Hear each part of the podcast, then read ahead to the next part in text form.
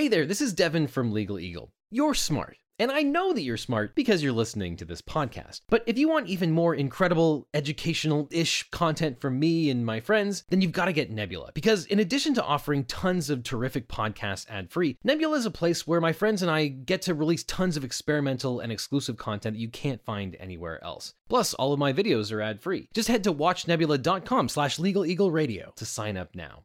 Well, it's election day again. Well, it's Groundhog Day.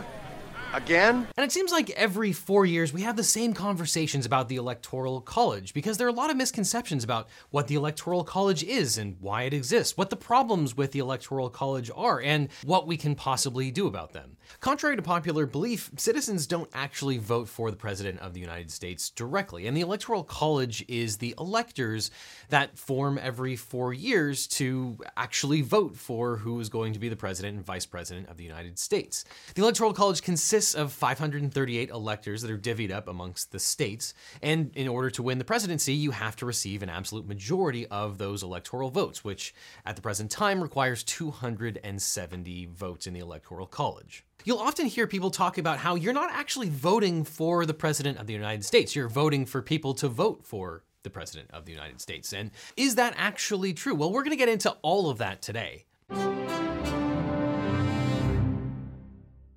The basis for the Electoral College is found in Article 2, Section 1 of the Constitution. It gives each state, quote, in such manner as the legislature thereof may direct, electors equal to its representation in Congress. And to eliminate the Electoral College, we would need to amend the Constitution. However, the Constitution and the courts give the states significant leeway to make changes to how their Electoral College representatives are chosen and who they are required to vote for. So let's examine how all of this works. The framers' main concern was that people wouldn't know who the national candidate candidates were. They'd be familiar with their local candidates, but wouldn't care about the national candidates. So there needed to be some sort of intermediary body to make the decisions about the national candidates. Each state has its own process for picking electors. Democrats and Republicans at the state level pick their own slate of electors, and this can happen in early spring or as late as October. When each state certifies its election results, that's when the winning party's slate of electors is officially chosen. And although I guess you could say it's an honor to be an elector, traditionally all the electors do is rubber stamp the election results. Electors can be just about anyone. Bill Clinton was an elector for New York in 2016. The Missouri Republican Party nominated a guy in the past who has been convicted of violence at an abortion clinic. Michigan's Republicans selected William Rouerdink, who engineered a huge accounting fraud scandal that required him to pay nearly $300 million in restitution. In California, Nancy Pelosi's daughter was an elector, and so was Dianne Feinstein's granddaughter. Like I said, it could be just about anyone. But the presidential election is held every four years on the Tuesday after the first Monday in November. In each state, electors meet after the presidential election on the first Monday after the second Wednesday in December to cast their votes for the president and vice president in separate ballots. And traditionally, it doesn't really matter who is picked since the electors are supposed to pledge their vote to whomever the vote chose.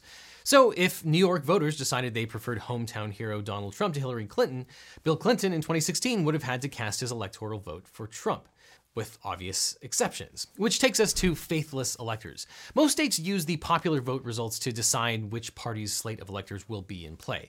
This means that if the state requires electors to follow the popular vote in the state, and not all states do, then the electors must pledge their vote to whichever candidate received the most votes in that state. And occasionally, an elector will assert their right to vote for any candidate they want, ignoring their party's candidate. These people are known as faithless electors, and as of now, 33 states and the District of Columbia have laws punishing electors who decide to do this. But only 15 of these states actually have an enforcement mechanism to force those electors to change their vote to whoever won the popular vote. And before 2016, there were only 157 faithless electors in American history.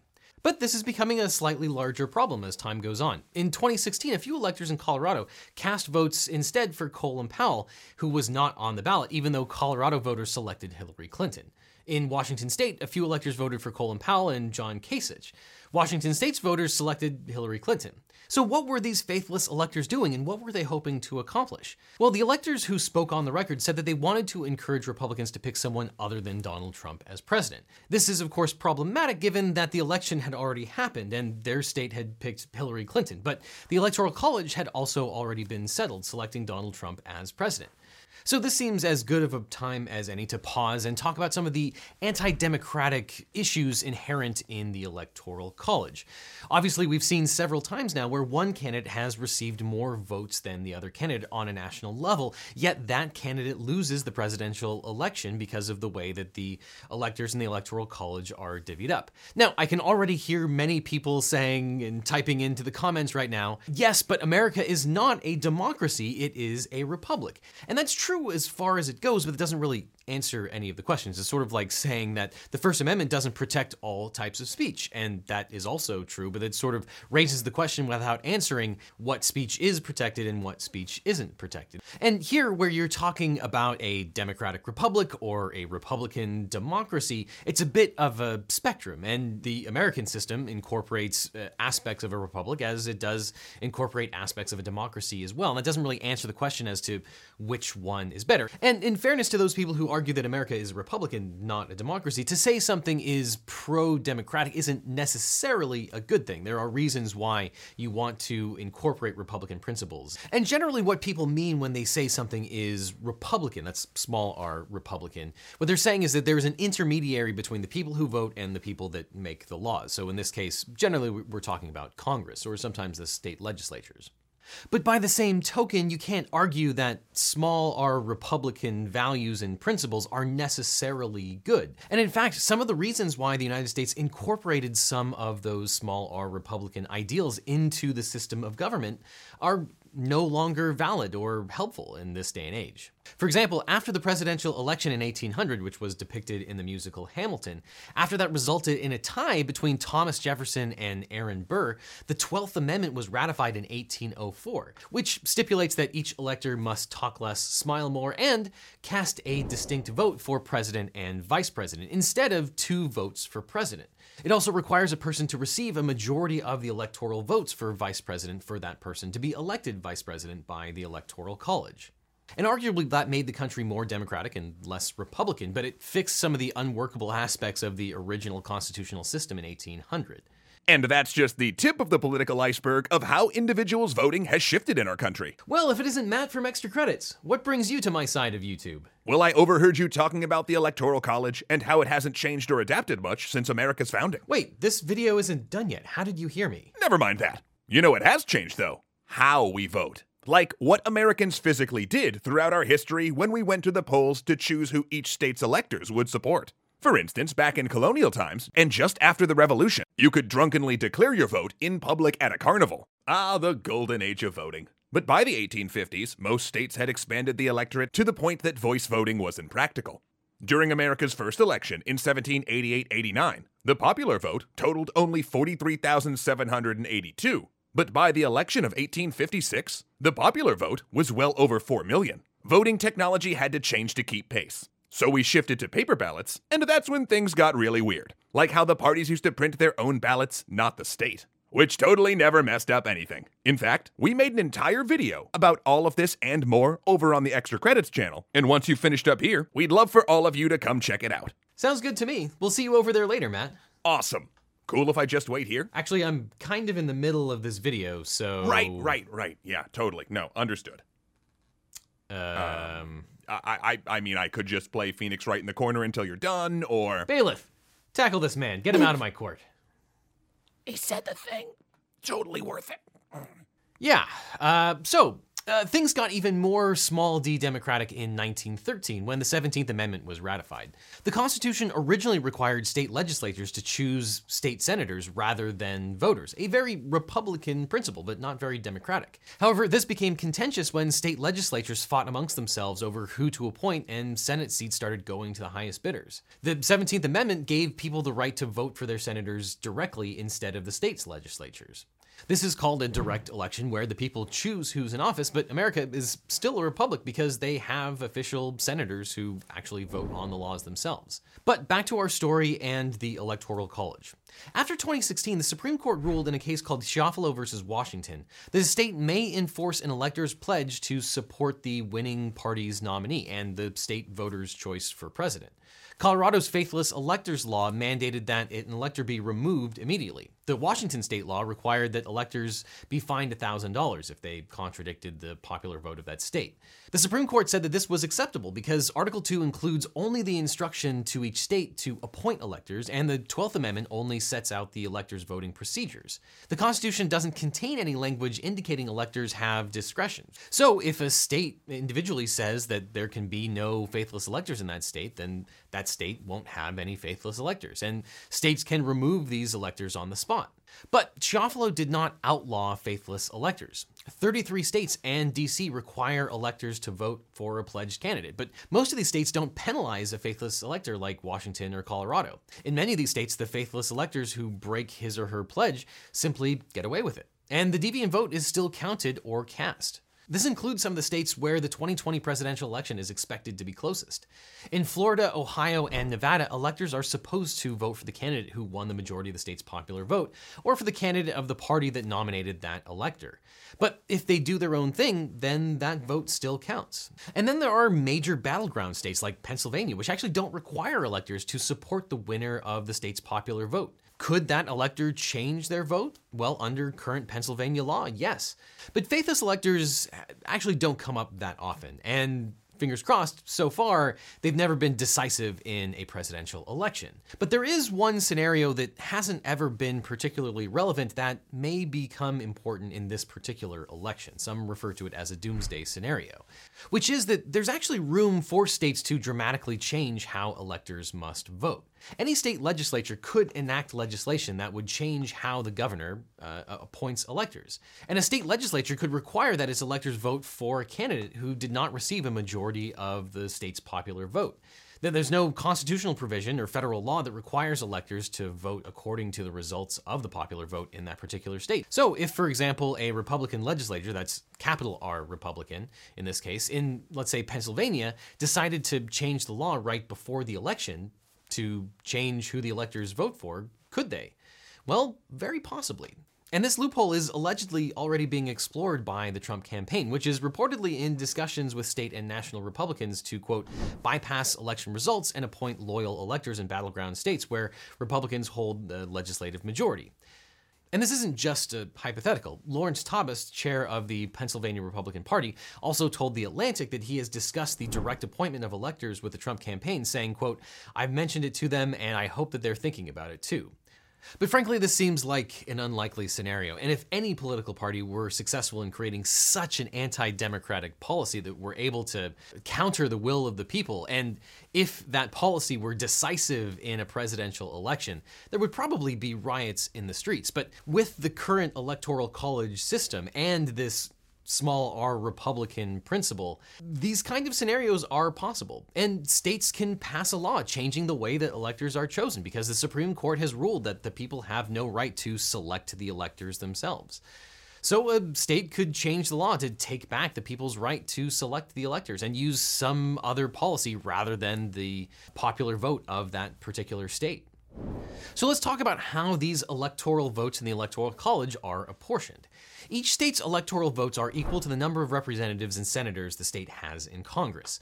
House seats uh, apportionments are based on population and are reapportioned every decade after the census, which is why the census is so important. Every state is guaranteed at least one seat in the House, and then that number goes up based on the population. And of course, as you remember from civics class, every state has two and only two seats in the Senate. So the Constitution specifies how many electors every state gets. It's pretty simple math, the number of senators plus the number of congresspeople. But the Constitution is silent on just about everything else. The Constitution leaves it up to the states how they're going to apportion those electors in the Electoral College, and on what basis states can make the decision as to whether to grant all of the electors for that state or just a portion of them. It's probably not surprising that by the election of 1800, the states had decided how they were going to apportion the electors in the Electoral College and had more or less all shifted to a winner take all system, also known as a first past the post system, because that's how most US elections occur. I'll note parenthetically that most modern democracies use a proportional representation system in their legislature, but that's a can of worms for an entirely different video. Now, most states have a winner take all system that awards the votes of a state's electors to the presidential candidate who obtains the most votes in that state. Maine and Nebraska, however, have enacted the congressional district method, which allocates one electoral vote to the winner of the popular vote in each state drawn district. In winner take all states, which are the vast majority of American states, all of the electoral votes uh, available to that state go to the winner of the popular vote in that particular state. So if a candidate wins a simple majority in the state, then 100% of the electoral votes in that state go to that candidate, regardless of whether they win with one vote or with 1 million votes. And that's how it works in 48 states and the District of Columbia. This is a system that America inherited from the British that's often referred to as a first past the post system. But it's important to note that not all of the framers of the Constitution actually agreed with the winner take all system that the states adopted in the Electoral College. And in fact, by 1823, James Madison, the father of the Constitution, railed against this winner take all system. He actually argued for a more granular district based system, if not a national popular vote in general. And in fact, he proposed an amendment to the Constitution to do away with the construction of the Electoral College as it more or less exists today. But it's received a lot of criticism because there can often be a lot of people in the minority of that state whose votes are effectively uncounted. There are a lot of Republicans in California, but uh, effectively they have no effect on the election because there will be a majority of Democrats voting in California, and all of California's electoral votes will go to Democrats. There are a lot of Democrats in Texas, but effectively those votes uh, aren't counted either because if the majority vote for Republican in Texas, then all of Texas's electoral votes will go to the Republican candidate. And coupled with the fact that smaller states receive more electoral votes in comparison to their population, this is how you can get the scenario where a candidate receives less of the popular vote but wins in the electoral college. A lot of people refer to this as gerrymandering, but that's not quite right. Gerrymandering refers to specifically and intentionally uh, creating weird districts to create a certain outcome and apportioning the population, whereas this is just an, uh, an issue that comes up with the way that the states exist. And there's no way to change the outline and the borders of the states themselves. And this is just a byproduct of the fact that it's a winner take all system in uh, almost all of the states. Interestingly, the argument that the Electoral College benefits the small states, and that's the reason it was adopted in the first place, is largely apocryphal. In reality, it has more to do with the southern slaveholding states wanting to retain power related to the Three Fifths Compromise. But since the adoption of the winner take all system, small states have, for the most part, been ignored unless they were battleground states, which we'll get to in just a bit. But this raises the question as to why more states don't do what Maine and Nebraska do. Well, it's partially a prisoner's dilemma, and it's kind of about power. When a swing state awards the maximum number of electoral college votes to the statewide winner, it ensures extra attention from presidential candidates. That's why Florida and Pennsylvania see a lot of action from the candidates. The stakes are too high to ignore the fact that Florida could go either way, and that's a lot of electoral votes that could swing an election. For spectator states, the winner take all systems offer maximum power to the candidate favored by the clear majority of the state's population. And this also gives the state more cachet than it would eh, if it were splitting its votes. And parenthetically, that's one of the reasons why you always hear presidential candidates have a stance on things like ethanol. Pure American ethanol. Because corn, which is the product that leads to ethanol, is really big in Iowa, where there is an early caucus and there is a lot of attention paid to uh, campaigning in Iowa and winning the votes of Iowans, even though it's a very low population state. But let's talk about this overrepresentation of less populous states. America has always trying to thread the needle between trying to give every citizen an equal vote, the, the idea of one person, one vote, while also trying to create a system of checks and balances that uh, doesn't let more populous states uh, completely dominate all of the other states, or originally the colonies. And one of the features, or one of the bugs of the Electoral College, depending on who you ask, is that it's supposed to guarantee that the populous states can't can't dominate in an election. But that also creates a disparity in representation because we have to go back to remembering that the way that the Electoral College is set up is that every state gets at least three votes one based on a representative, because the minimum number of representatives in the House is one, and every state gets two senators, and that's the same regardless of the population of the state. But when you take the population of the state and then divide it by the number of electors, what you get is a wildly different number. So while California has one electoral vote per 712,000 people, Wyoming, the state with the fewest people in the country, has one electoral vote per 195,000 people. And that's because each state must have at least three electoral votes. So Wyoming has three electoral votes and only 532,000 citizens. California is the most misrepresented state in the Electoral College. California is home to 12% of all Americans, but has just 10% of the electoral votes. And while that might not seem like much, when you spread that effect out throughout the entire country, you can get wildly disparate results. And although California has gained electoral votes as its population has increased, and it's been allocated more representatives, this hasn't been enough to address this disparity, because population growth tends to outpace electoral college representation, which changes once every 10 years when the census rolls around. Even after the census, a state doesn't earn new electoral votes until it's gained approximately 700,000 new residents. The result is that a state or metropolitan area can add hundreds of thousands of new votes without gaining any greater electoral college representation. And this is exactly what's happening in both Texas and California. They can add 640,000 new residents, which is actually more than the entire population of Wyoming, and still not gain a single additional electoral vote. In fact, 640,000 is more than the total voting population of six of the smaller, less populous states. As a result, the Electoral College tends to penalize population centers, and in a weird quirk of fate, population centers tend to be pretty blue while rural communities tend to be pretty red. But there's no reason why that's necessarily the case. Of course, it would be foolish not to acknowledge the partisan implications of the Electoral College. This issue has turned partisan because the same party has benefited twice, the Republicans, and the same party has been disadvantaged twice. Hillary Clinton won the popular vote by almost 3 million votes, and Al Gore won the popular vote by almost half a million votes. Now, if demographic changes continue in the direction that they're going, Texas will eventually turn blue. And if that happens, Republicans would effectively have no path to ever win the presidency, ironically, due to the Electoral College. So, for those supporters of the Electoral College, ask yourself if you would still support it if it precluded Republicans from ever getting the presidency, or at a bare minimum, allowing Texas to decide the fate of effectively every presidential election for the foreseeable future. And this leads to what uh, people often refer to as spectator states. Although some people claim that the Electoral College protects rural voters or rural states, this is only partially true. Presidential campaigns still don't tend to make stops in Wyoming, North or South Dakota, or Montana. So, generally speaking, the Electoral College tends to create a disparity in campaigning between spectator states and swing states. In 2016, for example, most of the presidential campaigns took place in just four states Ohio, Florida, Pennsylvania, and North Carolina, while two thirds of the campaign events took place in just six states. The election was decided by the votes of around 80,000 people in three states. And the two most populated states, California and Texas, are spectator states, as are 12 of the 13 least populous states. These states are ignored because the outcomes are already determined, since the vast majority of voters in those states prefer one political party.